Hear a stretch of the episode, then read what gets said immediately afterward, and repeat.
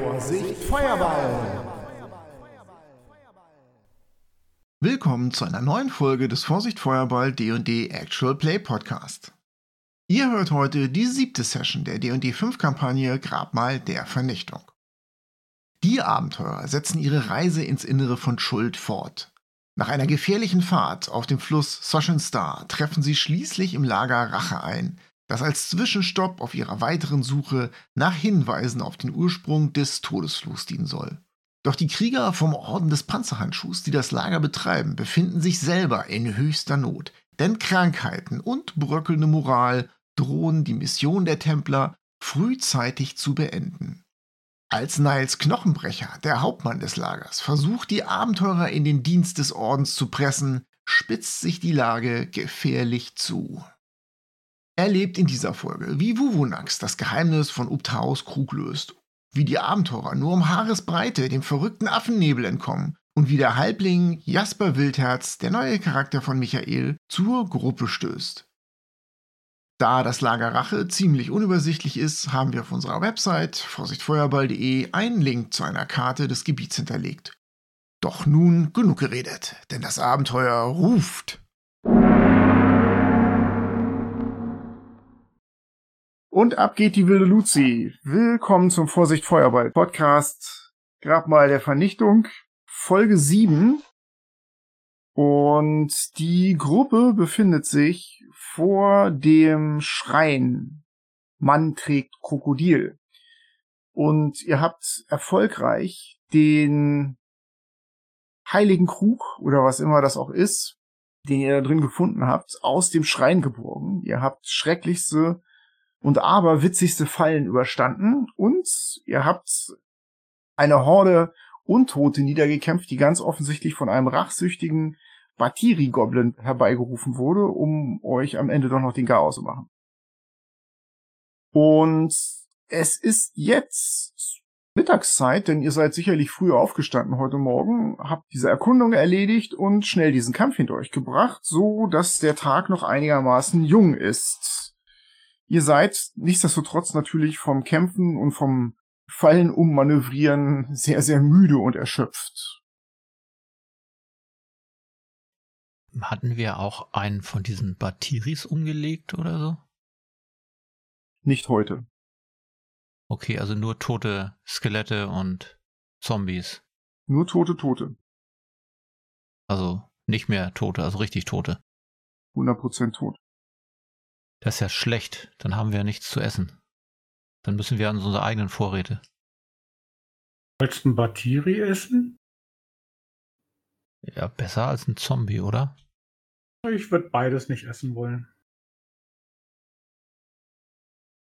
Ja, wenn er wieder ein bisschen in Ruhe eingekehrt ist, würde ich mich gerne frisch machen wollen und mich näher dem Krug beschäftigen, den wir da aus dem Tempel geborgen haben. Dann gucke ich mir den doch mal genauer an. Da sind, denke ich mal, irgendwelche Schriftzeichen drauf. Das einzige sichtbare Zeichen, was du darauf erkennen kannst, ist so ein Labyrinth und das sieht recht komplex aus. Dann gucke ich mir das mal genauer an. Das ist ein multikursales Labyrinth, das siehst du auf den ersten Blick. Das hat nämlich mehrere Eingänge. Und das sieht schon kompliziert aus. Das ist schon eine Aufgabe. Das heißt, es ist eindeutig Investigation, was du da leisten musst, wenn du das lösen willst. Dann hocke ich mich da irgendwo hin und dann gucke ich doch mal der Weg in die Mitte, ob ich den leicht finden kann, wo der denn genau ist. Perfekt. Euer Mönch meditiert über dem Krug. Und das scheint sich hinzuziehen. Ja, während er da sich mit dem Krug beschäftigt, würde ich gern mich irgendwo hinsetzen und zumindest einen Short Rest machen oder sowas. Ich reste halt nicht, weil ich ja mit dem Kutter zugange bin.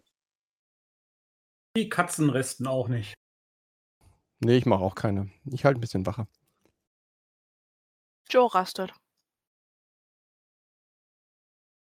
Gut, während die Tabaxis aufmerksam um das kleine Lager herumstreichen, schafft ihr es euch so ein bisschen zu verschnaufen und zu erholen. Der Wuvunax. je länger der auf den Krug guckt, je mehr hat er das Gefühl, als ob er dieses Symbol, dieses Labyrinth schon mal irgendwo in seinen langen Studien gesehen hat. Und du versuchst dich sehr stark an irgendwelche Hinweise dazu zu erinnern und mach mal einen Investigation-Check mit einer Difficulty Class 15, aber weil du das so genau schon studiert hast, hast du Vorteil darauf. 16. Also, du erinnerst dich daran, dass dieses Labyrinth offensichtlich das Symbol von Uptao ist. Und Uptao ist der Gott, der in Schuld früher verehrt wurde, bevor die Priester der Schwertküste und der anderen Reiche hier aufgelaufen sind. Und du erinnerst dich außerdem, dass Uptao ein primordialer Gott war. Das heißt, einer der Götter, die aus der Urmaterie von Toril geschaffen wurden und die haben eine enge Verbindung zur Natur und sind weniger so auf die Menschen fokussiert. Das äh, erinnerst du auf jeden Fall noch. Und was du auch noch erinnerst, ist, dass dieses Zeichen zu den Labyrinthmeistern von Mesro gehört. Das wurde mit denen in Verbindung gebracht. Fällt dir jetzt wieder ein. Ist echt schon lange her, dass du das gelesen hast. Und diese Labyrinthmeister von Mesro, die bereiten ihre Brüder und Schwestern darauf vor, durch das Labyrinth des Lebens und der Welt zu schreiten. Das waren wohl Mentoren, Vermittler, Verhandlungsführer, die sich mit Geschichte und Weisheit beschäftigt haben. Außerdem schrieb man denen diverse mystische Kräfte zu. Und na, dann denkst du, jetzt hast du's mit dem Weg durch das Labyrinth. Ja, dann fahre ich den Weg meinen Fingern ab. Mhm.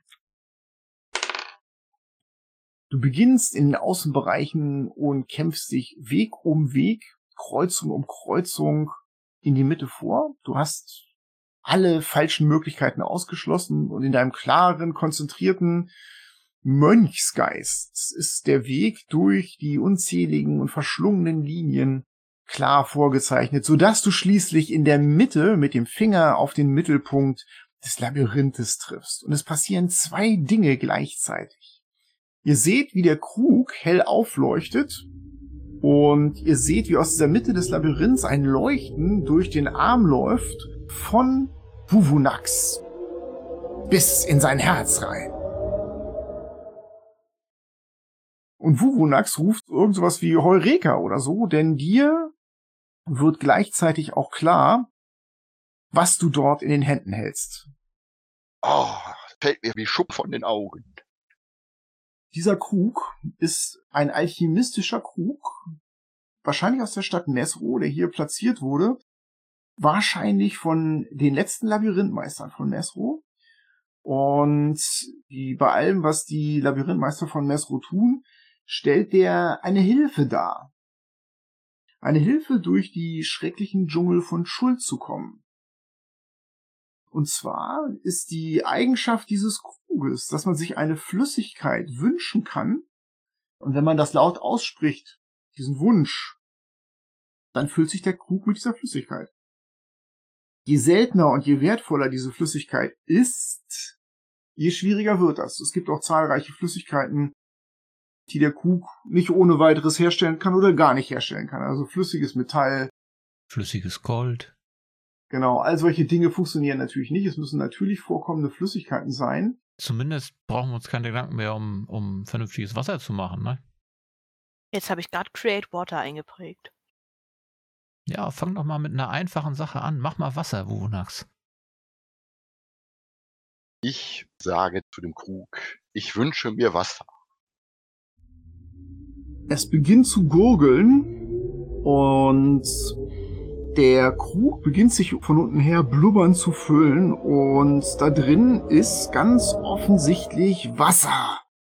Und das strudelt hoch und blubbert und blubbert und blubbert und blubbert, bis es ganz voll ist. Und dann hat der Krug ja oben so eine leichte Tülle, durch die man ausgießen kann. Und das Wasser, das kommt da rausgequollen, als würde da mehr drin entstehen, als reinpasst. Ja, möchte jemand seine Wasserschläuche auffüllen? Äh, Vorsicht. Das Wasser riecht schon so ein bisschen so, als wäre das Salzwasser. Dann wünsche ich mir Süßwasser. Also erstens mal quillen da jetzt, bis das Ding fertig ist, zwölf Gallonen Salzwasser raus. Okay. Danach scheint der Krug schnell auszutrocknen. Muss sich wahrscheinlich wieder regenerieren. Ja, du weißt aus deiner Vision heraus, dass der Krug eben nicht unbegrenzt funktioniert. Der braucht eine Zeit, um sich zu regenerieren.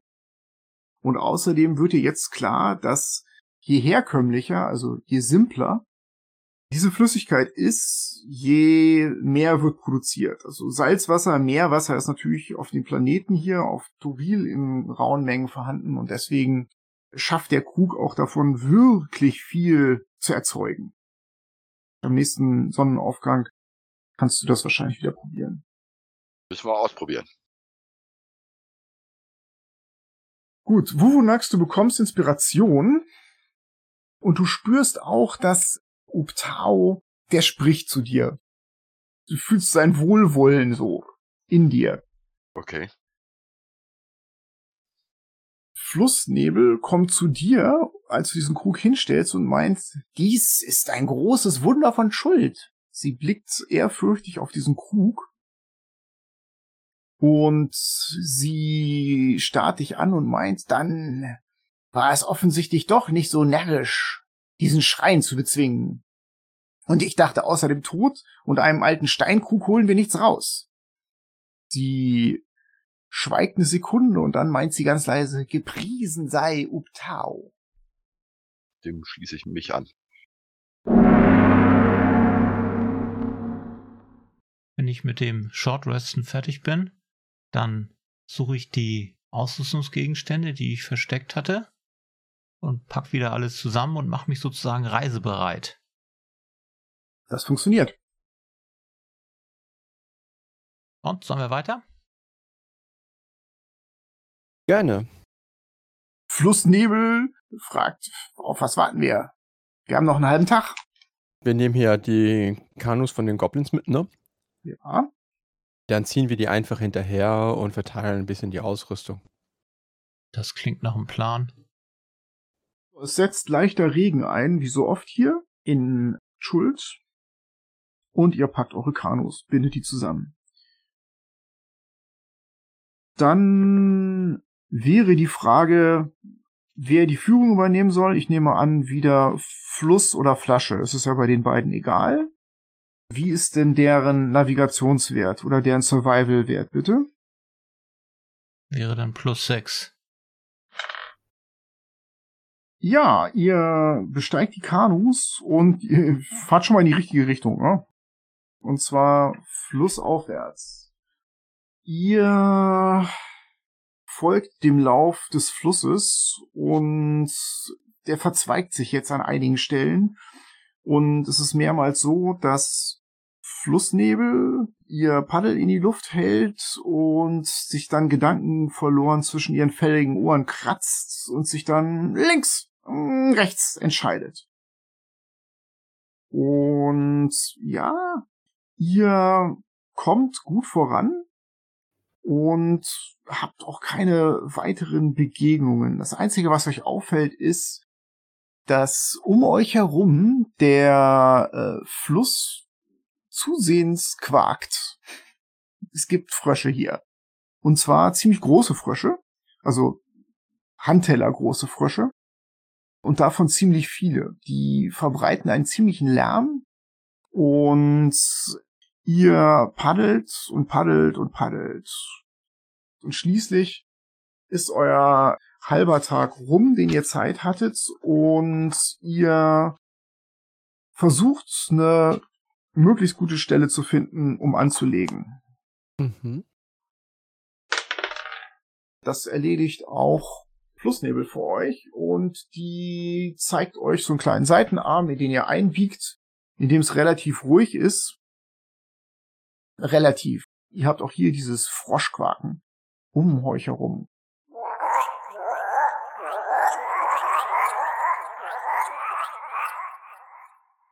Ihr denkt, es wird keine so angenehme Nacht werden. Ihr bereitet euren Lagerplatz vor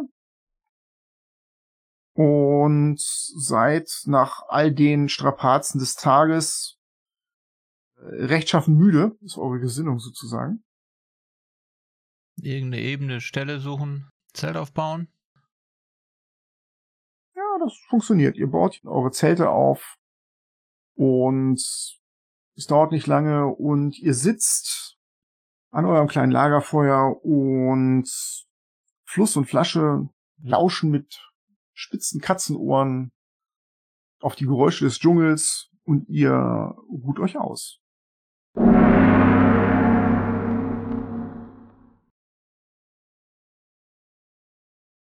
Sag mal, Wuvunax, kannst du den Krug noch malen hier, da Wasser rauskommen lassen? So? Ja, wenn jetzt der nächste Tag ist. Die Sonne geht gerade auf. Milch. Flüssigkeit und Essen. Ja, oder wie sieht's aus mit Met?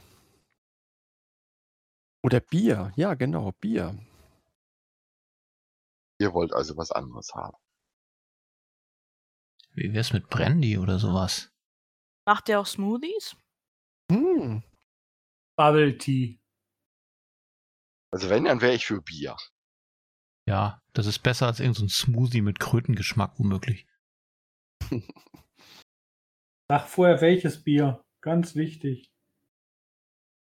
Was für ein Bier wollt ihr denn? Ein Ale? Ale klingt gut. Ja, ich bin da nicht so. Tja, Hauptsache das knallt, ne? Dann stelle ich den Krug da auf den Boden. Falls der wieder überläuft, haben wir irgendwelche Zusatzgefäße. Kippt einfach mal Wasserschläuche aus, um Bierschläuche herzustellen. Ja, ich kippen da mal so ein, zwei aus. Aram kippt seine Wasserschläuche aus, finde ich in Ordnung. Komm, wir haben Wasser für 17 Tage.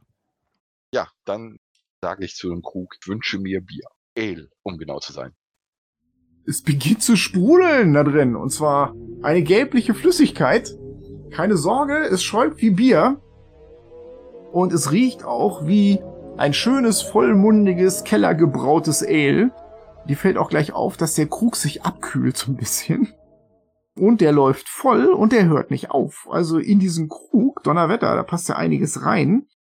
Aber sofort ist einer deiner Kameraden da und hält an den Ausguss den Wasserschlauch und der füllt sich gluggernd. Und als ihr fertig seid mit der Nachfüllaktion, habt ihr vier Gallonen leckeres Bier gezapft heute Morgen. Herzlichen Glückwunsch, ihr kriegt alle Inspiration. Cool, wir haben Frühstücksbier. Ich probiere das mal. Das ist richtig gut. Hervorragend. Ja, ich bedanke mich bei Tau und nehme einen tiefen Schluck. Oh, ich auch. Gut. Flussnebel steigt ins Kanu. Und unter ihrer Führung macht ihr los, nachdem ihr das Lager abgebaut habt. Und paddelt zurück auf den großen Fluss. Der war ja gar nicht mehr so groß hier, denn der Schossen Star hatte sich ja in zahlreiche Seitenarme zerlegt. Und ihr paddelt ungefähr zwei Stunden, bis Fluss ihren Kopf hebt und meint, sorry, es tut mir wirklich leid. Sie zwinkert mit ihren Augen und legt ihre Ohren an, aber ich fürchte, ich habe die falsche Abbiegung irgendwann mal genommen. Sie kratzt sich zwischen den Ohren und meint, ich glaube, das Beste ist es, wir äh, kehren jetzt erstmal wieder ganz zurück. Ganz zurück? Ganz zurück nicht, aber zumindestens bis kurz vor Mann trägt Krokodil. Also ich überlege gerade, hat sie Bier getrunken, als wir was gemacht haben? Flussnebel führt euch zurück zu dem entsprechenden Punkt. Wie konnte ich nur diesen albernen Fehler machen? Oh, der Katzenlord möge mich bestrafen. Ich bin seiner nicht würdig. Große Meisterkatze. Hm. Sie legt ihre Ohren an und ihr Schwanz zuckt nervös hin und her und dann paddelt ihr den anderen Arm entlang. Ja, sieht viel besser aus. Die Gegend gefällt mir. Sehr gut, sehr gut. Das sagt sie so lange, bis mitten auf dem Fluss blauer Nebel schwebt. Blauer Nebel. Blauer Nebel. Sie zischt. Der Affennebel! Der verrückte Affennebel! Alles sofort halt! Das ist die Strafe für meine Dummheit, meint sie. Oh nein! Sofort ans Ufer! Sie wird sehr hektisch und während ihr auf das linke Ufer zusteuert und eure Kanus dahin zieht, knurrt sie euch an und meint, der Wind weht den Nebel in unsere Richtung. Das ist der Zorn des Dschungels, das ist der Zorn von Schuld. Sie blickt auf den Krug und meint, lasst uns den Krug zurückbringen. Auf keinen Fall. Wir hätten ihn da nie rausholen sollen. Doch, wenn man die Rätsel löst von sowas, dafür sind doch die Rätsel gemacht. Da hätten sie den einfach einbuddeln müssen. Ihr erreicht das Ufer und Flussnebel und Weinflasche springen aus den Kanus und zerren euch hinter sich her in Richtung des Waldes. Da kommt der Affennebel. Der Nebel zieht langsam aus dem Fluss in eure Richtung über eure Kanus hinweg. Was ist das denn? Affennebel? Was soll das sein? Er, er, er, er, er, schnell, schnell. Sie hoppelt irgend so ein Wildpfad entlang in den Dschungel rein. Er vernebelt den Geist, die Bregenbüchse. Sie schlägt sich auf das Ohr und Flasche meint Bregenbüchse. Also den sollte man besser nicht einatmen, ja? Ja, Flasche kann auch bezeugen, dass der Nebel einen Fluch auf einen legt, eine Art Krankheit, die einem einen Wahnsinn aufzwingt. Und da sind zahllose Abenteurer dran gestorben. Flussnebel fegt in den Dschungel rein. Ja, hinterher. Ich schnapp meinen Rucksack und folge Haben wir den Krug? Ja, der ist in meinem Rucksack. Ihr lauft in den Dschungel rein und im Dschungel selber ist es seltsam still. Ihr legt einige Distanz zurück und ihr erwischt immer wieder Flussnebel, wie sie schon halb auf so einem Baum sitzt und runterguckt. Ah, ah, ah. Wenn wir hoch genug kommen könnten. Sie guckt nach oben. Aber nein, aber nein, aber nein, ihr seid zu langsam. Ihr klettert nicht schnell genug. Dann hoppelt sie wieder vor euch weiter in den Dschungel rein, vorbei an Büschen, Lianen, bemoosten Felsen. Wer läuft denn hinten am Nebel sozusagen? Mache ich. Ich bin der Größte und falls irgendjemand stolpern kommt, dass ich ihn hochheben kann. Okay. Ihr rennt gut eine Minute lang in den Dschungel rein. Dann hast du das Gefühl, als du über deine Schulter blickst, dass du eigentlich nichts mehr vom Nebel siehst. Der Nebel ist weg. Ach, wir können langsamer laufen. Ich werde auf jeden Fall langsamer dann. Ich werde auch langsamer. Ey, Fluss, da ist gar kein Nebel mehr. Wo willst du hin? Fluss hält an und blickt nach hinten. Ah, der Affennebel, der Affennebel. Geduckt kommt sie zurückgelaufen zu Aram und dir. Ah, der Nebel ist weg. Sie wischt sich das Fell ab über ihren Augen. Oh, Affennebel, Affennebel, Affennebel. Sie schüttelt sich. Äh, wo kommt der denn her? Was ist denn das? Er ist ein Fluch von Uptao. Ach, Quatsch. Nur empirisch erwiesene Fakten, bitte. Man wird wahnsinnig, meint sie. Und der taucht einfach zufällig irgendwo auf. Als Strafe Uptaus. Ach, Quatsch. Bist du schon mal wahnsinnig geworden? Hast du ihn schon mal eingeatmet oder bist du drin gewesen im Nebel? Ich habe viele, viele, viele Abenteurer gesehen, die dem Nebel zum Opfer gefallen sind. Manchmal kommt er nachts, wenn man schläft. Die, die dem Nebel gewöhnlich zum Opfer fallen, sind das die geistig Schwachen? Die Schlauen laufen weg, meint sie. Also fällt er die geistig Schwachen, die nicht schlau sind, die nicht weglaufen. Ich gucke mich jetzt hier mal um, wo wir jetzt so gerade rumstehen. Ihr seid in einem Waldstück. Ihr müsst zusehen, dass ihr zurück zu den Kanus findet. Das war jetzt eine schnelle Flucht, aber ähm, das sollte nicht allzu schwer sein. Wir sind hier hochgerannt, wir haben jede Menge Spuren hinterlassen. Wir sollten unseren eigenen Weg zurückfinden, oder? Survival-Wurf mit Vorteil. Survival, das sind 18. Cory geht vor und wie Cory gesagt hat, ihr habt Spuren hinterlassen. Ja, da ist tatsächlich so eine Schneise. Ihr habt ja auch Aram dabei gehabt. Der hat noch eine breitere Schneise gemacht als der Rest. Hm. Und dieser Pfad, den ihr da geschlagen habt durch den Dschungel, führt zurück zu euren Kanus. Na klar. Der Nebel ist auch weg, als wäre er nie da gewesen. Der Himmel ist grau und verhangen wie immer, aber Nebel, keine Spur. Das ist gut. Und die Kanus sind alle noch da? Die Kanus sind noch da. Dann lass uns weiter. Also, wenn wir im Kanu sind, frage ich Sie. So, und der Nebel kommt Tag oder Nacht oder gibt es bestimmte Zeiten? Ist der nur hier in dieser Gegend oder kann der überall sein? Er kommt nur, wenn man sich gegen Uktao versündigt, meint sie. Und zieht hörbar die Luft durch ihre Katzenschnauze ein. Ich verdrehe die Augen. Sie blickt misstrauisch auf Wuvunax. Ich glaube nicht, dass wir irgendwie verflucht sind von dem. Wir haben das doch jetzt gemeistert. Wir haben es doch gelöst, das Rätsel. Der müsste sich doch freuen. Mm. Und wir haben ihn auch angesprochen und so. Das hat doch lange keiner mehr gemacht hier. Ja, und, und, und Wuvunax hat geleuchtet und ihm geht's noch gut, so wie es aussieht. Ich habe als Führer angeheuert bei euch und ich kriege einen Teil der Beute. Deswegen kann ich euch jetzt auch nicht im Stich lassen. Aber wir sollten uns beeilen, dass wir möglichst schnell ins Lager Rache kommen. Dagegen sagt ja keiner was. Deswegen paddeln wir ja auch schon. Gut, dann seid ihr jetzt wieder im Kanu. Ja, und wenn sich alle beruhigt haben, dann fange ich an, Fische zu fangen. Wenn wir unterwegs sind, spreche ich ein paar Worte Richtung Optao. Optao, mögest du uns hier den Weg geleiten durch dieses Labyrinth des Flusses, dass wir ankommen beim Lager, das wir suchen. Es scheint zumindest so zu sein, als ob sich Flussnebel so ein bisschen beruhigt.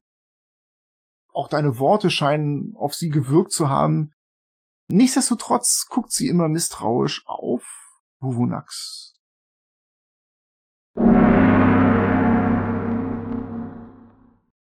Der Tag vergeht und da ihr euch ja verirrt hattet, erreicht ihr nicht heute Abend das Lager, sondern ihr sucht euch erstmal wieder eine Lagerstelle aus und ihr findet auch eine gute Lagerstelle.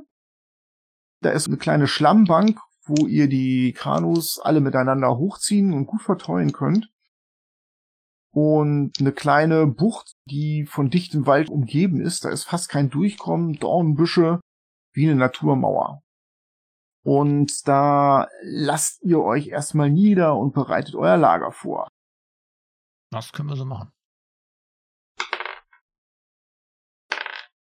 Gut, dann habt ihr einen richtig schönen, gemütlichen Abend und auch eine ordentliche Nachtruhe.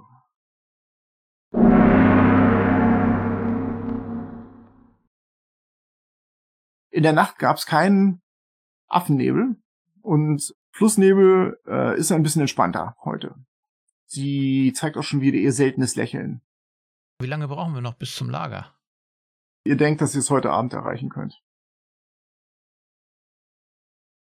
Ihr besteigt eure Kanus, verschifft euch und vorne sitzt Flussnebel und ist sich sicher, in welche Richtung sie navigieren muss. Ihr kommt ganz gut voran und paddelt eure Kanus weiter in das Zentrum von Schuld hinein. Und es sieht auch nicht so aus, als ob eure Führerin sich diesmal verirrt. Und dann schließlich erkennt ihr wieder in einem Flussarm das Lager Rache.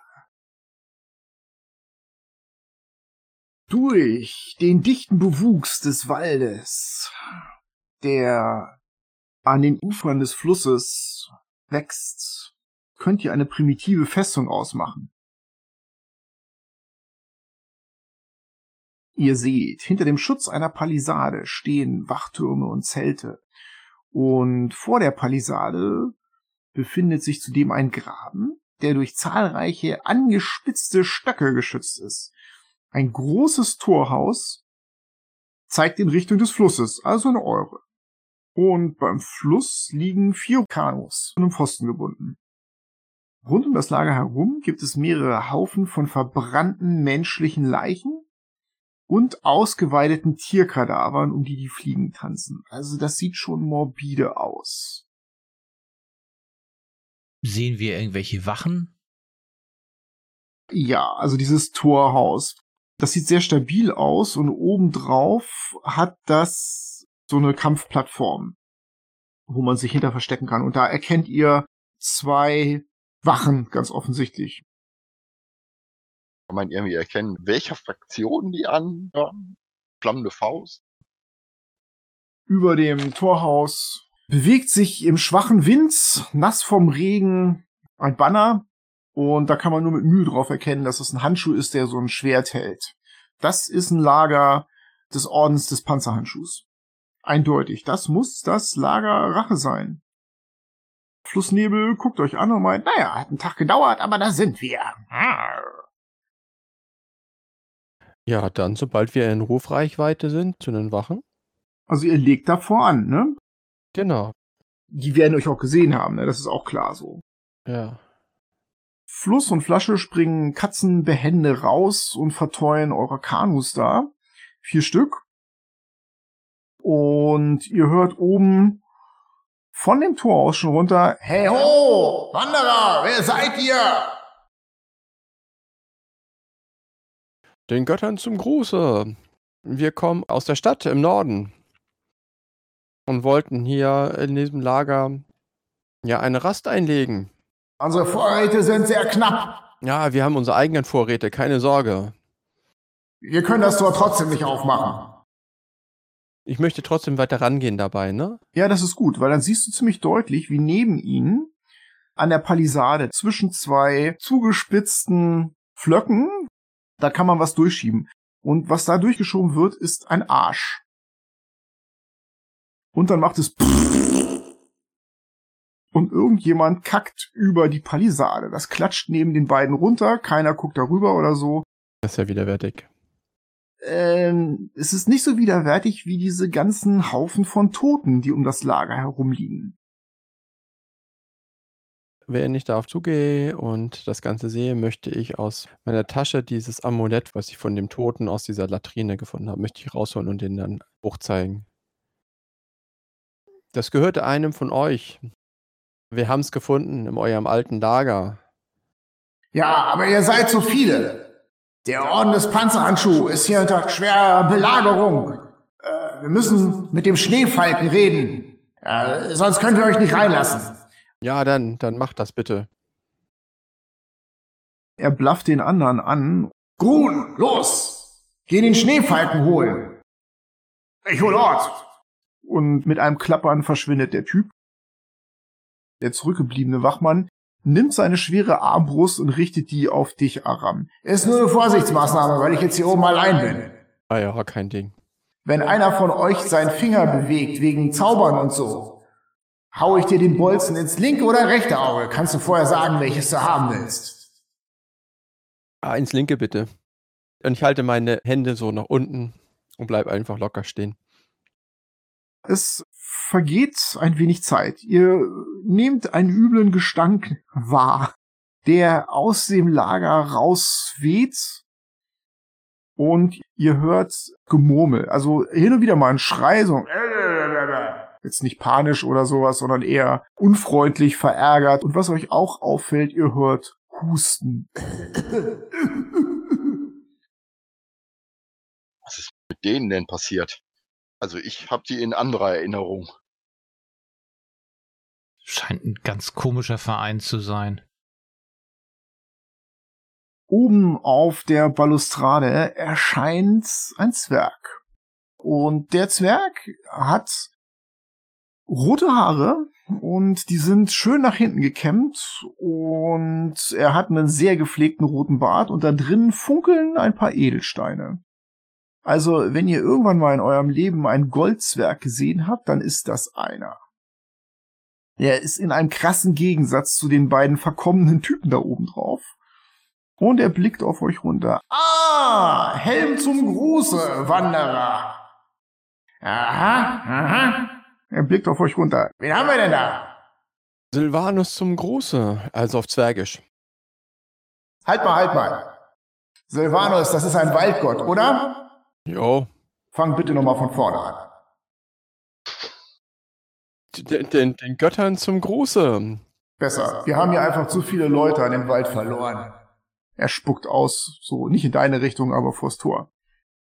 Hm, Ja, Ich glaube, auf Silvanus scheißen wir hier, meint er zu der Wache neben ihm. Ah, Silvanus, auf den scheißen wir. Ja, kommen aus der Stadt, aus dem Norden. Hatten einen kurzen Abstecher in eurem alten Lager und wir haben hier das hier gefunden. Gehört einen von euch. Oh, oh, Donnerwetter. Na schön, also er guckt euch einer nach dem anderen an.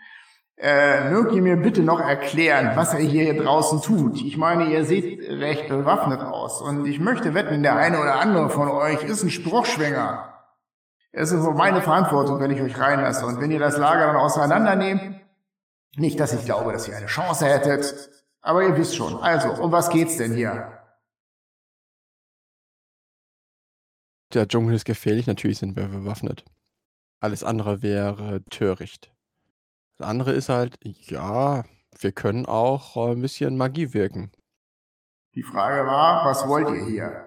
Was wir hier wollen, wir suchen eine Gruppe von Abenteuern, die vor ein, zwei Wochen hier den Schossen Star hinaufgefahren ist. Aha. Und die sind verloren gegangen. Und die sollten hier irgendwo in diese Richtung sein. Eine Rettungsmission also. Na schön. Er nickt euch zu.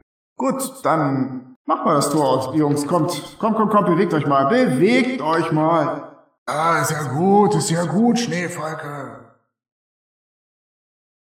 Während der Zwerg euch von oben im Auge behält, klettern die anderen beiden runter und öffnen dieses große, schwere Tor. Äh, dieses Tor ist übrigens echt stabil gemacht. Da muss man sagen, das ganze Lager, wenn man das vergleicht mit Lagerrechtschaffenheit, dann sieht man schon, dass sie was gelernt haben, so. Die Tür schwingt auf und der nächste Gedanke ist, so viel haben sie nicht gelernt, denn Hygiene und Lagerhaltung, das gehört offensichtlich nicht dazu. Ja, die beiden Wachmänner haben dieses schwere, stachelbesetzte Tor aufgemacht und dahinter eröffnet sich euch eine Landschaft aus Schlammpfützen, Gestank, Moskitos, die da rumfliegen und mehreren Zelten. Die sind schon alle ordentlich aufgestellt. Aber ihr kennt, wie die Leute davor sitzen, so an krude zusammengezimmerten Hockern und ein paar von denen würfeln und direkt vor euch laufen zwei Ratten vollkommen entspannt über euren Weg hinweg so.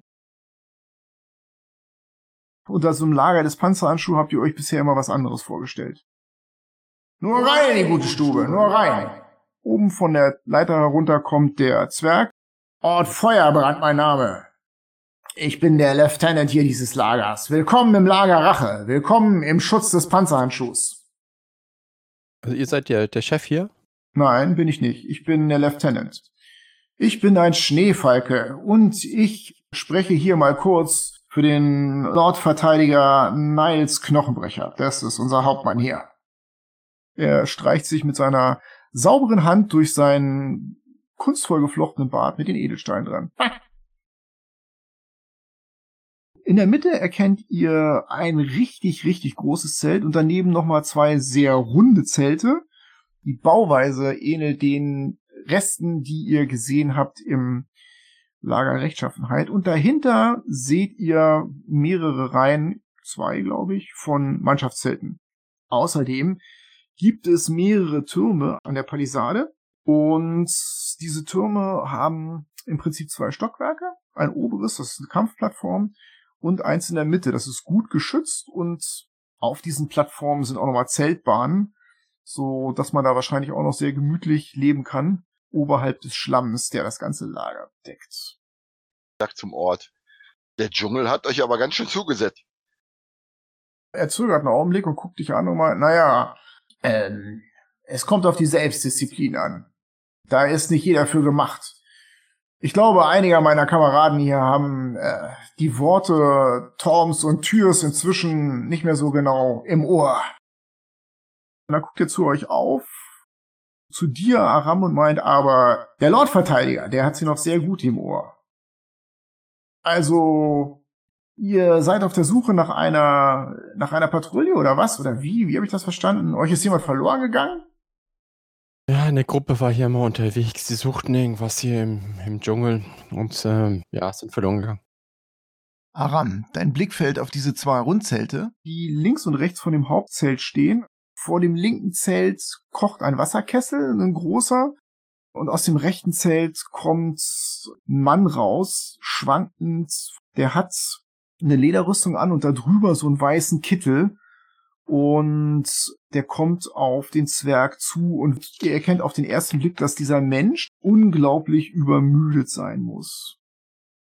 Lieutenant, Schwester Zias ist, ist eingeschlafen. Sie, sie konnte nicht mehr. Äh, aber wir haben schon wieder sieben neue Fälle und ich, ich muss mich jetzt auch dringend hinlegen. Er bleibt stehen, blickt zur Seite und da ist so ein alter Baumstumpf und er setzt sich in den Matsch an diesem Baumstumpf und sein Kopf fällt sofort auf seine Brust und er schläft. Der Zwerg wendet sich dem Typen zu und sagt, hey, hey, hey, das ist kein Ort, du kannst hier nicht bleiben. Heute Nacht fressen dich die Ratten hier auf. Du musst in dein Zelt. Äh, was, was, was, was, was? Edler Schneefalke. Mein Zelt, ja. Äh. Da hinten zwischen dem Hauptzelt und den Spitalzelten hindurch. Zweites von links, mein Freund. Ah ja. Und er wankt dahin durch die beiden Zelte von dann. Ach, lass einmal sein, gnädig. Da ist es ganz praktisch, ein Zwerg zu sein hier. Konnte man sehen, was er hatte? War der nur erschöpft oder? Für dich sah der scheiße aus. Krank? Scheiße. Wie sah der denn für mich aus? Ja, mach mal einen Medizinwurf, hä? Ich frag den Zwerg, was ist los? Silvanus, ne? Der Wald, der Wald. Meine Kameraden und ehrlich gesagt auch ich, wir sind für das hier nicht gemacht. Er schüttelt den Kopf. Aber wir sind hier und äh, wir haben uns gegen die wandelnden Toten und gegen diese Bestien, die hier den Wald unsicher machen und gegen die Batiris und gegen die Grungs und die Terrorvolks durchgesetzt und wir werden keinen Meter mehr weichen, keinen einzigen Schritt werden wir ihnen überlassen. Er holt tief Luft und meint, aber trotzdem, es steht nicht gut um uns. Ein Großteil der Leute hier ist schwer erschöpft. Ja, wie war dein Wert, Joe? Elf. Also du würdest erstmal sagen, der ist schwer erschöpft. Ich würde trotzdem sagen, wir gehen erstmal weiter zu eurem Chef. Der Zwerg meint, naja, da müssen wir jetzt nur in dieses große Zelt. Aber, aber, liebe Freunde, ähm, wie war nochmal euer Name? Wuvunax. Wuvunax, bemerkenswert. Ein Archäologe aus Kerzenburg. Hm, Kerzenburg, habe ich von gehört, habe ich von gehört. Schau mal, Freund Wuvunax, der Lord Commander hat eine schwere und wichtige Aufgabe. Er muss die Versorgung dieses Lagers hier planen. Er muss vor allem die Moral der Truppen hochhalten. Und das beschäftigt ihn doch sehr. Der Lord Verteidiger ist ziemlich angespannt. Er kann euch in einer Stunde sehen. Bei Einbruch der Dunkelheit. Vorher hat er noch ein paar taktische Karten zu studieren. Bei dem rechten Lazarettzelt, vor dem ein großer Metallkessel auf einer Feuerstelle steht, schiebt eine Frau von innen den Zelteingang zur Seite und brüllt raus. Was ist denn jetzt mit den warmen Lappen? Ich brauche warme Lappen, verdammt nochmal. Wie soll ich die Leute waschen? Das kalte Wasser aus dem Fluss macht sie kranker, als sie schon sind. Es ist keiner da, der eine Antwort gibt. Sie blickt zu euch rüber, guckt euch misstrauisch an und zieht das Zelt wieder zu. Also dann spreche ich den Ort an. Anscheinend habt ihr genügend zu tun. Wie kann ich mich nützlich machen? Also wo gibt es Lappen? Äh, er überlegt einen Augenblick. Das sind äh, die Dinge, mit denen sich normalerweise Schwester Zias äh, beschäftigt. Aber wie wir gerade eben gehört haben, hat sie sich schlafen gelegt. Also, wenn ihr wirklich helfen wollt, äh, deutet rüber in das Lazarettzelt, dann äh, fragt doch einfach mal nach, was ihr am besten tun könnt da. Dann mache ich das. Ich lege meine Sachen hin. Ich habe eh nichts Besseres zu tun. Ich folge Aram. Ich folge auch. Die Katzen gucken, dass sie nicht im Weg stehen und so wenig wie möglich Kontakt zu den anderen haben. Joe läuft hinterher und fragt sich, warum jetzt hier eine Brigade von ungewaschenen Abenteuern in dieses Lazarettzelt stürmt und ob das so sinnvoll ist. Aber pff, die können bestimmt helfen. Apropos Lazarettzelt, so wie ich das jetzt verstanden habe, sind das beides Lazarettzelte, die Runden, oder? Sieht dir danach aus? Also ich will da nicht komplett reinstolpern, sondern nur den Vorhang zur Seite und dann da mal reinschauen und reinsprechen. Ihr braucht Hilfe? Brauchen die definitiv. Es schlägt dir ein übler Geruch entgegen von ungewaschenen Körpern, Exkrementen und schlichterdings Krankheit. Und du erkennst auf den ersten Blick, dass hier mindestens sieben Personen krank sind, die da drin liegen. Und zwei Sanitäter oder sowas, Heilkundige eilen zwischen denen hin und her. Ne? Die haben Lederrüstung an und der eine packt wohl so ein paar Kräuter gerade zusammen, um irgendwas zu kochen. Und der kommt auf dich zu und sieht dich und ranzt dich unfreundlich an, während er dich zur Seite schiebt. Ich muss an das heiße Wasser da draußen. Äh, bleibt stehen, ich kenne euch nicht. Wer seid ihr? Wir sind eine Truppe von Abenteurern, sind hier aufgeschlagen und wollen eigentlich mit eurem Anführer sprechen, aber bis der Zeit hat, wollen wir uns nützlich machen. Nützlich machen. Mhm. Er zögert einen Augenblick. Schön. Könnt ihr Heilzauber? Ein wenig. Torm sei gepriesen. Er brüllt in den hinteren Teil des Zeltes. Hey Kala, hier ist ein weiterer Heiler, ein, ein zauberkundiger Heiler. Die Frau, die eben rausgeschrien hat nach den heißen Waschlappen, kommt auf dich zu. Oh, Torm sei Dank. Ihr seid heilkundig? Sie deutet rüber auf zwei Patienten offensichtlich in Betten. Die sehen nicht gut aus. Der eine schwitzt, der andere hustet die ganze Zeit. Und während er hustet, dreht er sich zur Seite und dann übergibt er sich und was aus seinem Mund rauskommt, das sind so blutrote Würmer, die er kotzt. Sie schlägt die Hände über dem Kopf zusammen. Nein, nicht diese Würmer, die sind hochkrankhaft. Die müssen sofort hier raus. Also der Typ, der diese roten Würmer gekotzt hat, sah echt nicht gut aus, oder?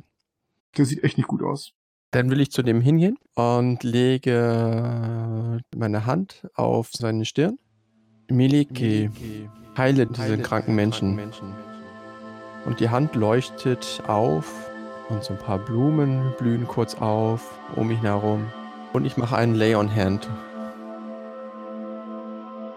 Gebe halt fünf Lebenspunkte zurück und heile eine Krankheit. Er ruft, oh, Millie, Millie, Millie. Und ja, es gelingt dir tatsächlich das Böse in ihm zu bannen. Und er zittert, oh, und von einem Moment auf dem anderen wird seine Haut wieder rein, seine Augen werden klar und fallen sofort zu, als er vollkommen übermüdet mit dem Kopf zur Seite fällt. Und er rülpst nochmal. Hm. Neben dir steht die Carla. Wie habt ihr das gemacht? Nur die Schwester ist in der Lage, die Krankheiten zu heilen, aber sie kommt nicht mehr nach. Sie guckt dich an. Sie kommt nicht mehr nach. Die Leute infizieren sich hier schneller, als sie heilen kann. Die Kraft der Götter wohnt in mir. Viel Kraft habe ich auch nicht, um das zu machen. Dann schickt euch Torm hierher und Lassander. Denn die Heilkunst von Schwester Zyas, der Schneefalken, reicht nicht aus, um alle Krankheiten im Zaum zu halten. Und gegen die meisten Krankheiten sind unsere simplen Zauber einfach gar nicht stark genug. Ich würde mir gerne den anderen angucken. Der scheint dieselbe Krankheit zu haben. Die ist aber wohl noch nicht so weit fortgeschritten. Er hustet und da fliegen nur so zwei kleine rote Würmchen aus seiner Nase raus, die er sich wegwischen kann. Oh, verflucht. Hoffentlich wird Schwester Sias schnell wieder wach, dass sie mir diese verdammten Würmer nehmen kann. Halsegel nennen sie das. Halsegel, bei mir sitzen sie in der Nase. Widerwärtig. Dann will ich doch auch mal meine Hand drauflegen auf seine Stirn. Und ich kanalisiere mein Chi in meine Hand und durch meine celestrische Abstammung wirke ich schwache Wiederherstellung.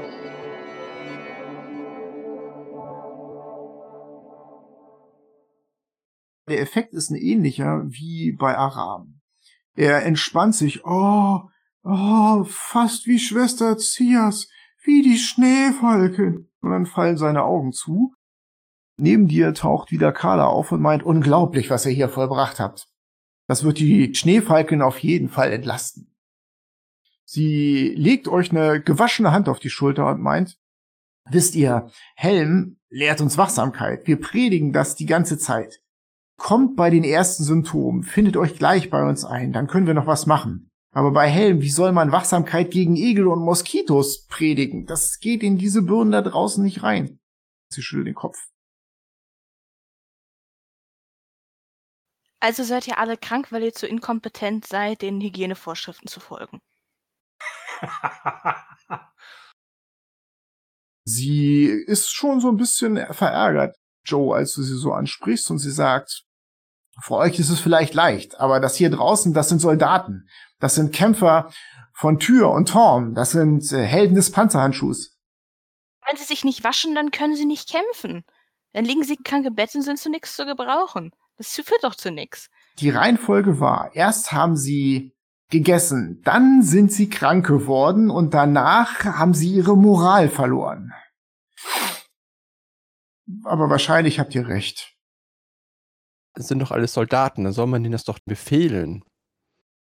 Sie guckt auf ihre Sandalen, in denen ihre braunen Matschfüße stecken und meint, vielleicht solltet ihr darüber mit dem Lord Commander reden, bitte. Mhm, naja. Gibt es hier noch irgendjemand anders, der halt extrem kurz vor dem Tod ausschaut?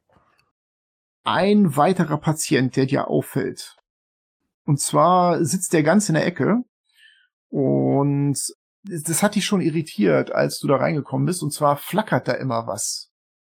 Du denkst erst, der schlägt da vielleicht mit einem Feuerstein auf Stahl oder sowas, aber dann erkennst du, dass der seinen Finger vor seine Nase hält und immer wieder einen Light Cantrip da zündet. Und den starrt er mit weit geöffneten, rot unterlaufenden Augen an. Also der sieht komisch aus. Außerdem ist er total abgemagert. Und was für einer ist das? Dir fällt auf, dass der so eine Akolytenrobe trägt, als wäre der auch einer von dem Team hier.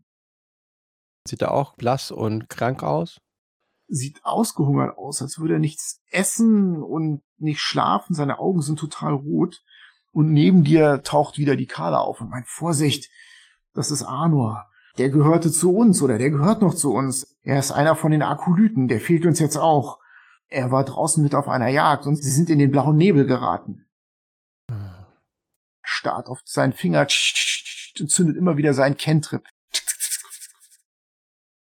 Ist das dieser Affennebel? Ich äh, denke, die Leute von hier nennen das so. Ist das auch eine Krankheit oder was ist das? Das ist keine Krankheit, meint sie. Das ist Wahnsinn. Er zündet immer wieder seinen Cantrip und glotzt mit aufgerissenen Augen in diesen grellen Lichtspruch rein. Ich würde ihn am liebsten in eine Bettdecke stecken, damit man zumindest nachts ruhig schlafen kann, bevor er hier alle wahnsinnig macht. Also wenn da jetzt keiner mehr da ist, der innerhalb der nächsten 24 Stunden stirbt. Denkst du nicht, nee. Möchte ich einfach nur helfen, dass dann halt entsprechende Hygienestandards innerhalb dieses Zeltes verbessert werden. Ich helfe Aram dabei. Ja, ebenso.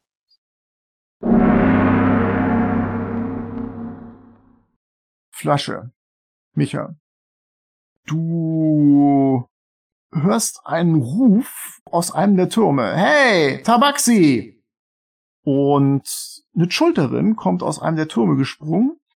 Die trägt eine Saurierlederrüstung und zwar von so einem jungen Stegosaurus. Die ist nämlich mit Stacheln bedeckt an verschiedensten Stellen und die kommt auf euch zugelaufen und du blickst rüber und deine Schwester mit Blick mit ihrem einen Auge auch rüber und ihr erkennt Lorsa Bilvatal. Das ist eine Führerin. Die kennt ihr. Okay. Fluss und Flasche, keine Masche. Ihr habt es bis hierher geschafft, das packen nicht die meisten.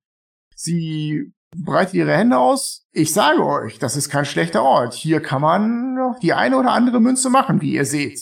Aber passt ein bisschen auf, wo ihr hintretet. Hier sieht's nicht so aus, als wenn man die eine oder andere Münze macht. Hier sieht's aus wie außerhalb der Stadt. Sogar noch schlimmer. Ja, mit ein bisschen Dreck muss man natürlich klarkommen. Aber die brauchen hier in dem Lager jede Menge Fleisch, die brauchen Kräuter. Je mehr Leute krank werden, je mehr Kräuter brauchen sie. Und wenn man äh, ruhig Blut bewahrt, kann man raus in den weiteren Umkreis des Lagers. Man kriegt mindestens ein oder zwei Wachen dazu, die einem selber Schutz bieten. Und man selber kann sich auf das Spurenlesen konzentrieren und auf die Jagd. Ich finde, das ist kein schlechtes Geschäft. Und sie bezahlen für jedes Pfund Fleisch, was man ihnen bringt. Und für alles andere ebenfalls. Aber mal im Ernst, warum seid ihr hier, wenn ihr kein Geld verdienen wollt? Unsere Gruppe wollte hier hin? Ah, ihr habt einen Auftrag angenommen. Alles klar, alles klar. Dann bleibt ihr wahrscheinlich auch nicht lange, oder? Ich weiß nicht, wie lange die Gruppe bleiben will. Hm. Wir haben hier einen ganz netten Kerl aufgegabelt vor ein paar Tagen. Er gehörte auch zu einer Expedition, die verloren gegangen ist. Und ich kann dir nur sagen, also der stellt sich noch schlimmer an als ihr. Ihr könnt ja vielleicht mal bei euren Chefs anfragen, ob die bereit wären, jemanden mitzunehmen, weil ich glaube, der wäre heilfroh, wenn ihn hier jemand rausschaffen würde. Sie beugt sich runter zu dir, Flasche und meint, ist ein Halbling. Also auch nur eine halbe Portion zu essen. So kann man es auch sehen. Für mich würde er nicht reichen. Ich kann ihm Bescheid sagen. Im Augenblick pennt er. Was erwartet ihr, hä? Ich kann den anderen Bescheid geben. Gut, in der Zwischenzeit habt ihr das Zelt ein bisschen aufgeräumt und die Akolytin Kala bedankt sich überschwänglich bei euch und meint, ey, wir haben aber noch ein zweites Zelt. Das ist da drüben. Da schläft übrigens auch die Schneefalken. Dann dackel ich darüber. Während ihr zu dem anderen Zelt geht, euch fällt auf, dass die beiden Tabaxis mit einer Schulterin reden, neben einem dieser Türme. Und als ihr auf das andere Zelt zugeht, kommt dort eine Frau raus mit einem Brustpanzer, an ihrer Seite ein Schwert und die trägt einen blauen Umhang und kommt euch entgegen. Ah, ihr seid wohl offensichtlich die Neuankömmlinge. Sie verbeugt sich sehr vornehm. Mein Name ist Perny Selhana. Schneefalke Perny Selhana. Willkommen. Sie hebt eine Hand. Vorsicht, das ist das Spitalzelt. Ich äh, würde euch nicht empfehlen, dort hineinzugehen. Die Zustände sind nicht besonders gut und es besteht die Gefahr, dass ihr euch mit einer Krankheit ansteckt. Im anderen Zelt waren die Zustände auch nicht gut. Ihr wart in dem anderen Spitalzelt? Äh, ja. Sie schluckt. Meine Männer wagen sich da gar nicht mehr rein. Äh, Aber gut, wenn ihr mit anfassen wollt, ihr seid herzlich willkommen. Schneefalke Zias ist hochgradig erschöpft. Sie ist die einzige, die genug magische Kraft hat, um die Krankheiten wirklich zu kurieren. Deswegen gehen wir hier ganz schön auf den Zahnfleisch. Wir können ein wenig Hilfe auf jeden Fall gebrauchen. Sie hält euch den Zelteingang wieder auf. Ja, fein. Wie versprochen, da drin sieht's genauso aus, wenn nicht sogar noch schlimmer. Da ist zwar kein Wahnsinniger mit einem Light Cantrip, aber es wird gestöhnt, geflucht und gehustet. Gut. Ihr helft da drin. Ich packe den Krug aus und sage dem Krug, wir hätten gerne heißes, normales Wasser. Das funktioniert. Es kommt warmes, dampfendes Wasser aus dem Krug raus. Das klarste Wasser, was du je gesehen hast. Und es kommen sofort zwei Akolyten auf dich zu. Warmes Wasser, klares, warmes, abgekochtes Wasser und füllen das in Gefäße und gehen damit in das Zelt hinein. Liegt da jemand im Sterben? Die sind alle schwer erschöpft und viele von denen brauchen Hilfe. Im Sterben liegt da keiner bei denen. Ich suche mir die drei am fertigsten aussehenden Sanitäter und spreche ihn Aid. Das möbelt die auf. Also der erste ist erstmal erstaunt, die anderen beiden kommen dann dazu gesprungen und preisen dich bei Helm, Tür und Lassander und bei Torm. Aufgrund deiner freigiebigen Heiltätigkeit. Und der letzte fasst dir an deine Rüstungsschulter und meint, welchem Heiligen folgt ihr? Mir selbst. Äh, äh, er geht einen Schritt rückwärts von dir weg und tritt da in so einen Kackeimer rein.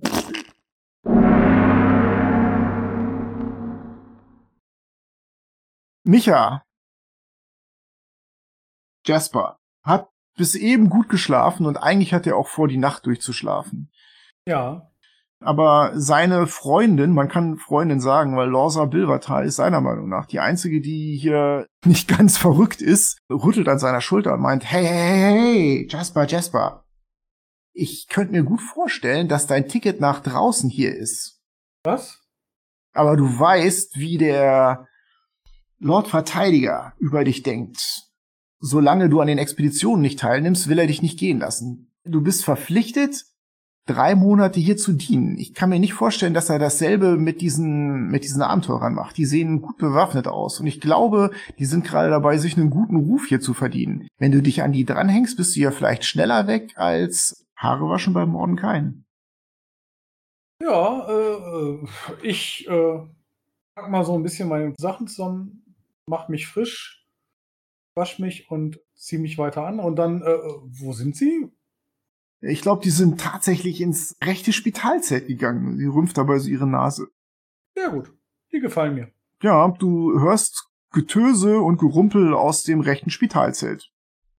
Ich mache mich auf den Weg und werde ja vor dem Zelt erstmal die beiden Katzenwesen sehen. Stimmt, die Tabaxis. Okay, die übernehme ich dann wieder. Fluss guckt dich von oben bis unten an. Hm, die halbe Portion, sie knurrt. Ein Halbling. Und was sieht sie denn? Sie sieht einen Halbling, der einen orangenen Bart trägt, einen Vollbart und auch orangene Haare hat.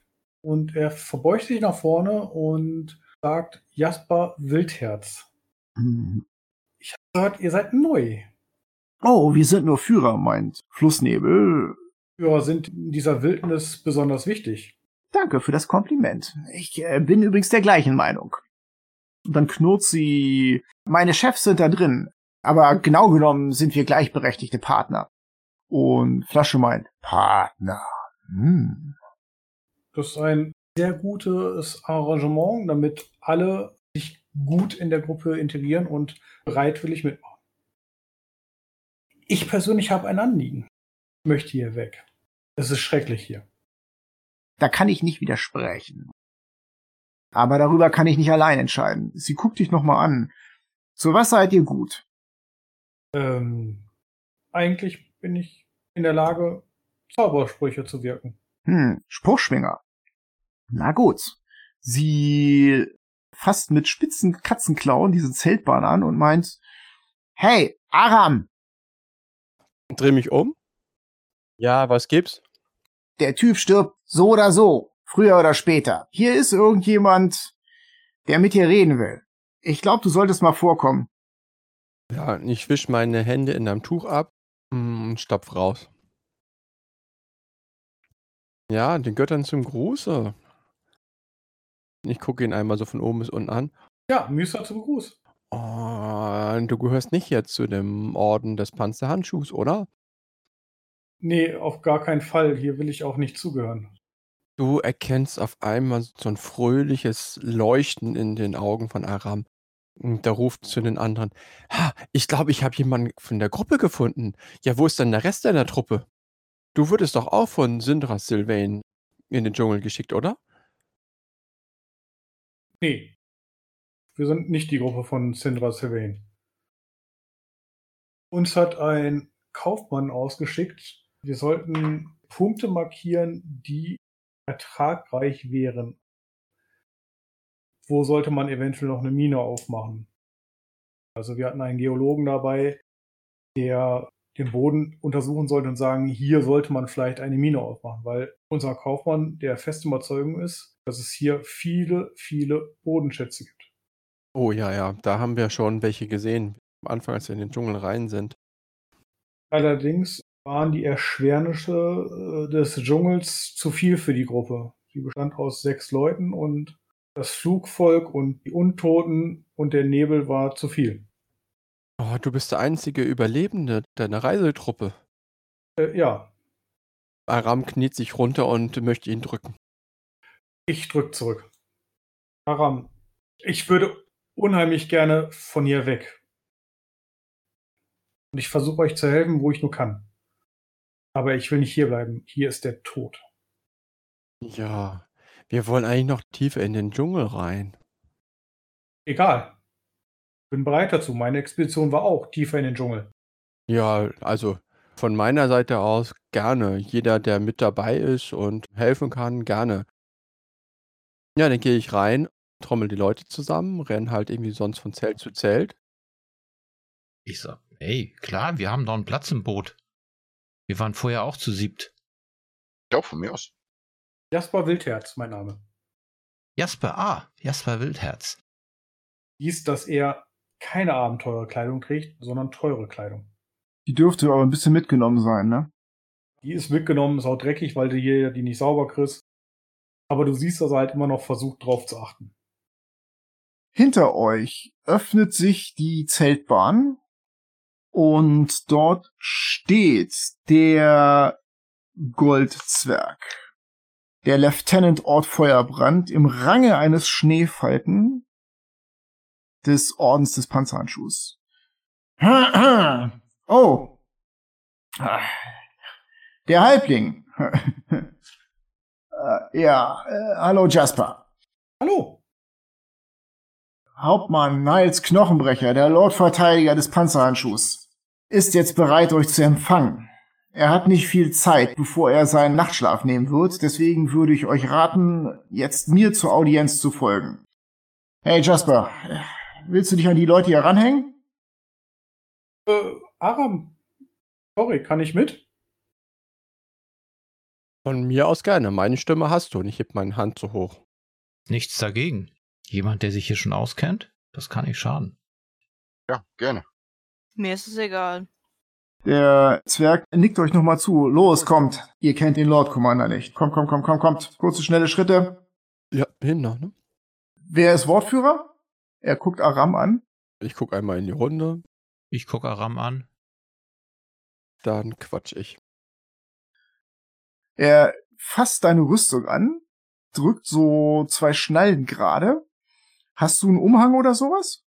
Hm, ja, Dann richtet er den auch nochmal so gerade und dann sagt er zu dir, knie dich bitte mal hin. ja, mach ich. Dann nimmt er seine Zwergenhand und fährt dir durch die Haare und legt dir einen Scheitel. Gut, so könnte es klappen. Soll ich noch einen Spruch für Charisma auf ihn legen zur Sicherheit? Nö, hat er nicht nötig. Nee, kannst du machen.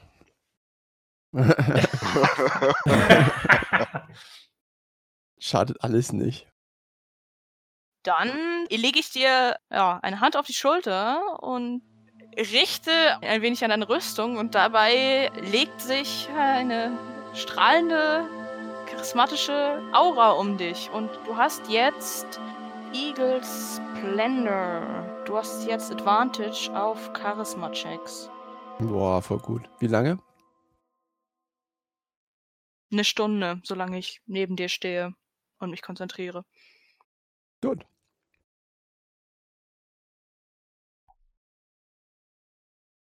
Ich klopfe dir dann nochmal, wenn ich fertig bin und rumzuppeln, auf die Schulter und sag, red einfach keinen Scheiß. Ort zieht eine zwergige Augenbraue hoch und meint, na, ich glaube, jetzt haben wir eine Chance. Er ruft rein, Lord Verteidiger, die, äh, die Gäste sind jetzt soweit. Schneefalke, ich sagte, es sind keine Gäste, es sind Rekruten. Äh, Redet doch erst bitte einmal mit ihnen. Bringt die Rekruten bitte jetzt rein. Ich flüster kurz vorher noch zu dem Zweig runter. Äh, verbeugen, Knie, hinknien? Nicht nötig. Er mag's pünktlich. Okay, dann gehe ich dann rein. Dem Göttern zum Gruße, Lord Verteidiger. Es war ja von draußen schon relativ groß. Jetzt da drin hat man das Gefühl, dass es noch größer ist. Und das liegt sicherlich daran, dass die anderen Zelte, die ihr ja bisher betreten habt, die Spitalzelte total überfüllt waren ne? und schmutzig und dreckig. Das hier ist sauber. Das Zelt hat einen Holzboden, der hier verlegt wurde. Und auf diesem Holzboden stehen gerade gerückte spartanische Möbel. Ein Feldbett, zwei Kisten und ähm, das sind so Ständer, die in den Holzboden geschlagen wurden und da hängen Schilde und Banner. Und zwar fünf Stück, fünf Schilde, fünf Banner. Und eine schöne, saubere, blitzsaubere Plattenrüstung.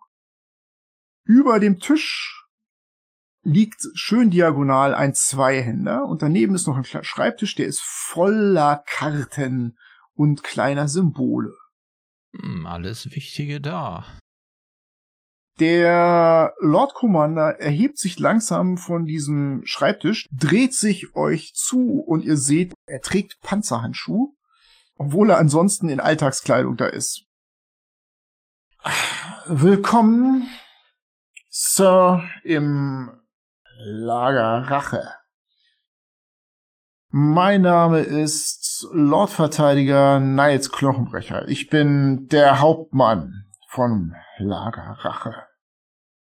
Er beugt dich von oben bis unten ab. Den Rest scheint er nicht wahrzunehmen. Mach mal einen Überzeugenwurf. Mit Vorteil, ne? Mhm. Ja, dann ist es doch eine 20. Er lächelt, ein ganz feines Lächeln. Das ist so, als wäre sein Mund eine gerade Papierlinie, die so rechts und links so sich ganz winzig hebt. Der Paragraph 38, die 38. Regel des Heiligen Ordens des Panzerhandschuh lautet, in Kriegszeiten darf ein Hauptmann kampffähige Zivilisten auf seinem Befehlsgebiet zum Kriegsdienst entsprechend ihrer Fähigkeiten heranziehen, wenn es die Umstände erfordern, auch mit Gewalt. Was sind eure Fähigkeiten? Ich kann die Leute heilen.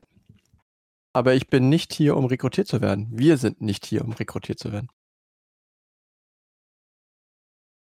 Das macht euch sehr, sehr nützlich. Ich habe mir sagen lassen, dass unsere Spitalmannschaften aufs höchste erschöpft und überarbeitet sind. Auch wenn ich das eigentlich nicht glauben kann. Denn ich habe nur die Besten hierher genommen. Aber, wie ich bereits erwähnte, auch mit Gewalt. Ihr befindet euch auf dem Gebiet des heiligen Panzerhandschuhs.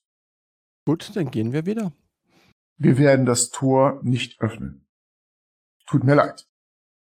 Ich schaue in die Augen und hole dann das Abzeichen raus, was ich von dem Typen aus dieser Latrine gefischt habe. Wir haben das gefunden. Dann wart ihr im Lager Rechtschaffenheit offensichtlich.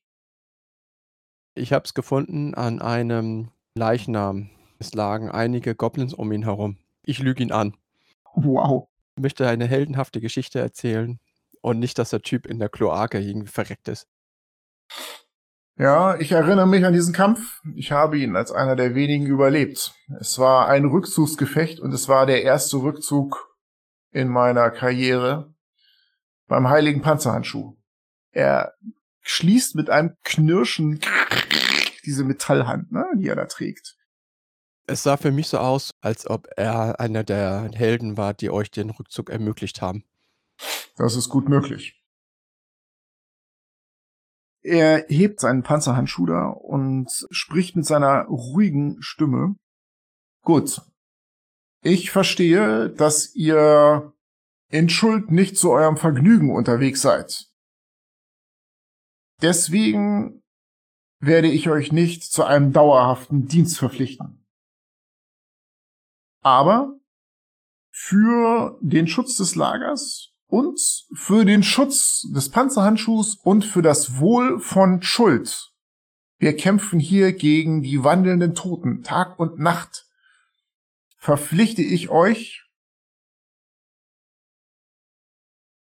eine Expedition zurück nach Nianzaro Hafen zu führen. Wir haben hier Soldaten,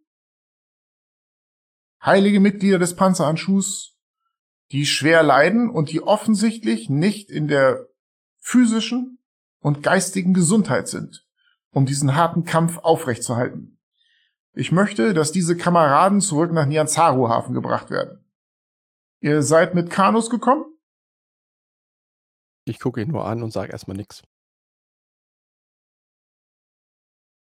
Ich nehme das als ein Ja. Dann werdet ihr morgen diese Kanus bemannen mit unseren Kranken zusammen und sie nach Nianzaro Hafen bringen. So dann erklären Nee, wir nee, euch nee. Wir zu noch- Mitgliedern Nein, und Freunden nein. des Stopp. Wir haben nichts unterschrieben, wir haben nichts zugesagt. Ihr müsst nur die Schwächsten wegschaffen, die immer wieder für Neuinfektionen sorgen, die durch die Schwachheit ihrer Körper und ihres Geistes die Krankheiten immer wieder auflesen, sich erneut anstecken und sie unter meine gesunden Männer bringen. Die müssen entfernt werden. Lord Commander Verteidiger, ihr solltet euren Leuten befehlen, weil die gehören zu eurer Truppe, Blöden Massmuffel. die Hygieneregeln besser einzuhalten. Dann werden auch nicht so viele Leute krank. Wichtig ist halt, dass das Wasser abgekocht wird. Das wird hier echt nicht getan. So viel Zeit muss echt sein. Insektenschutzmittel und so weiter. Ich habe meine Leute angewiesen, die Vorschriften, die die Spitalkräfte herausgegeben haben, bedingungslos einzuhalten. Ich kann mir nicht vorstellen, dass irgendeiner meiner Kameraden im Panzerhandschuh diesen wichtigen Anordnungen nicht Folge leistet. In diesem Augenblick hört ihr aus dem hinteren Teil des Zeltes eine dunkle Stimme. Niles. Jetzt übertreibst du's. Wann warst du das letzte Mal vor deinem Zelt? Ich denke doch zumindestens, als du dein Geschäft erledigt hast heute Morgen.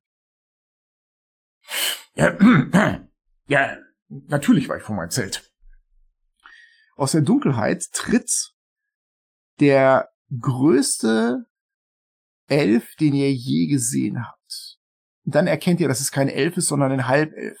Der ist über zwei Schritt groß, sehr muskulös und hat flammend rotes Haar. Und er hat einen Vollbart. Aber er hat extrem spitze Ohren und sehr schmale Augen. Und im nächsten Augenblick wird dir, Cory, klar, das ist ein Ratchet Half-Elf. Das heißt, er stammt nicht von einem normalen Menschen, einem Stadtmenschen ab, sondern von einem Barbaren aus den Eisöden.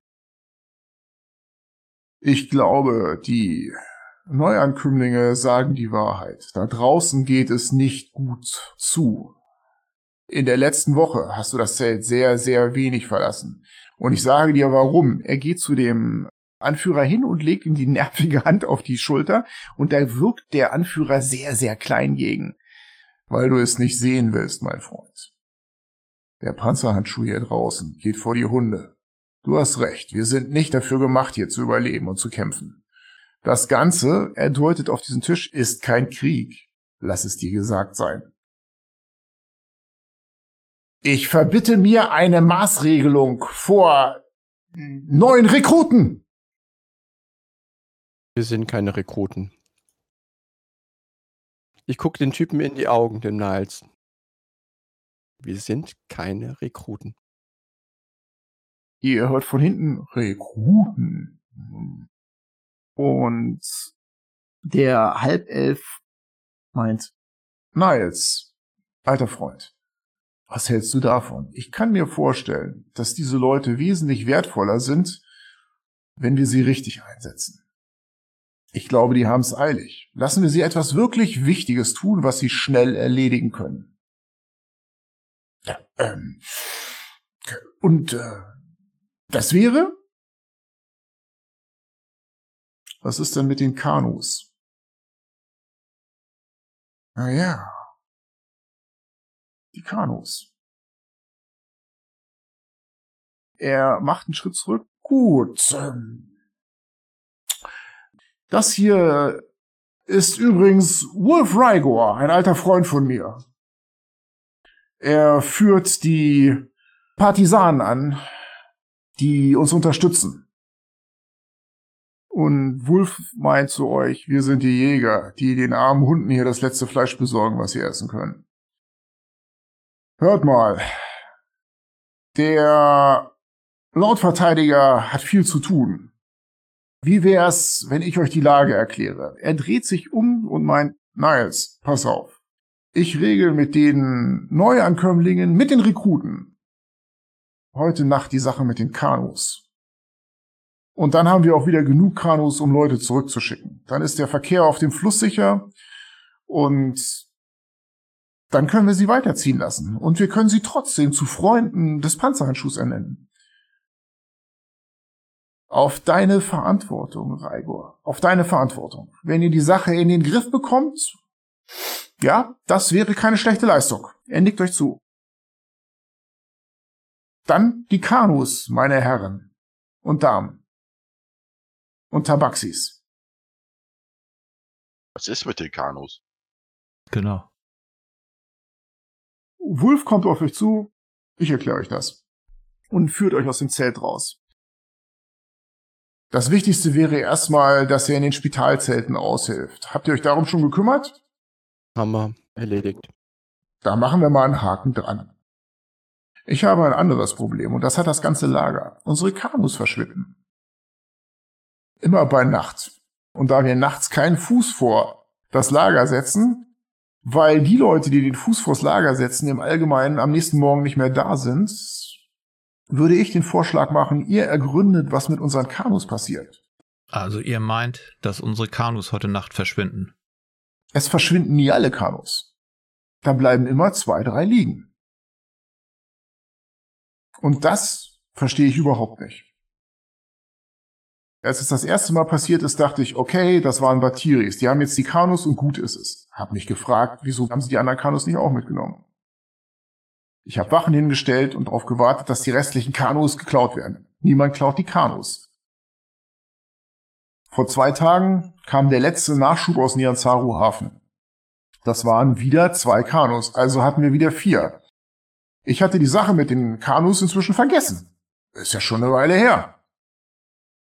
Also Kanus werden angelegt, die Leute kommen ins Lager, wir bringen ihnen die Lagerregeln bei, die Nacht vergeht und am nächsten Tag sind die Kanus wieder weg. Ich dachte, ich werde verrückt und ich lasse wieder Wachen aufstellen. Nichts passiert. Und jetzt kommt ihr und was habt ihr dabei? Vier Kanus. Da liegen jetzt sechs Kanus. Ich kann mir keinen besseren Köder vorstellen, um die Hunde, die das verursachen, endlich ranzukriegen. Also, seid ihr dabei? Ja, ja. Ja, ja. Ja, wir sind dabei. Gut. Bin dabei. Er blickt auf Jasper. Jasper! Hast du Freunde gefunden? Ja. Ich denke, das ist das Beste, was dir passieren konnte. Und damit du dich ebenfalls mal nützlich machst, würde ich sagen, du hilfst den Leuten gleich dabei, wie sie die Sache mit den Kanus in den Griff kriegen. Er klopft euch allen nochmal auf die Schulter und meint, dann bin ich auf euren Rapport morgen früh gespannt. Und das war's mal wieder. Wir hoffen, ihr seid auch beim nächsten Mal wieder dabei, wenn die Abenteurer das Geheimnis der gestohlenen Kanus ergründen und dabei auf so herrlich bizarre und absurde Kreaturen treffen, wie sie nur Dungeons Dragons zu bieten hat. Wenn euch dieser Podcast gefallen hat, gebt uns gerne eine positive Bewertung auf Apple oder Spotify oder lasst uns einen Kommentar auf YouTube da. Danke fürs Zuhören und mögen alle eure Würfe Crit sein.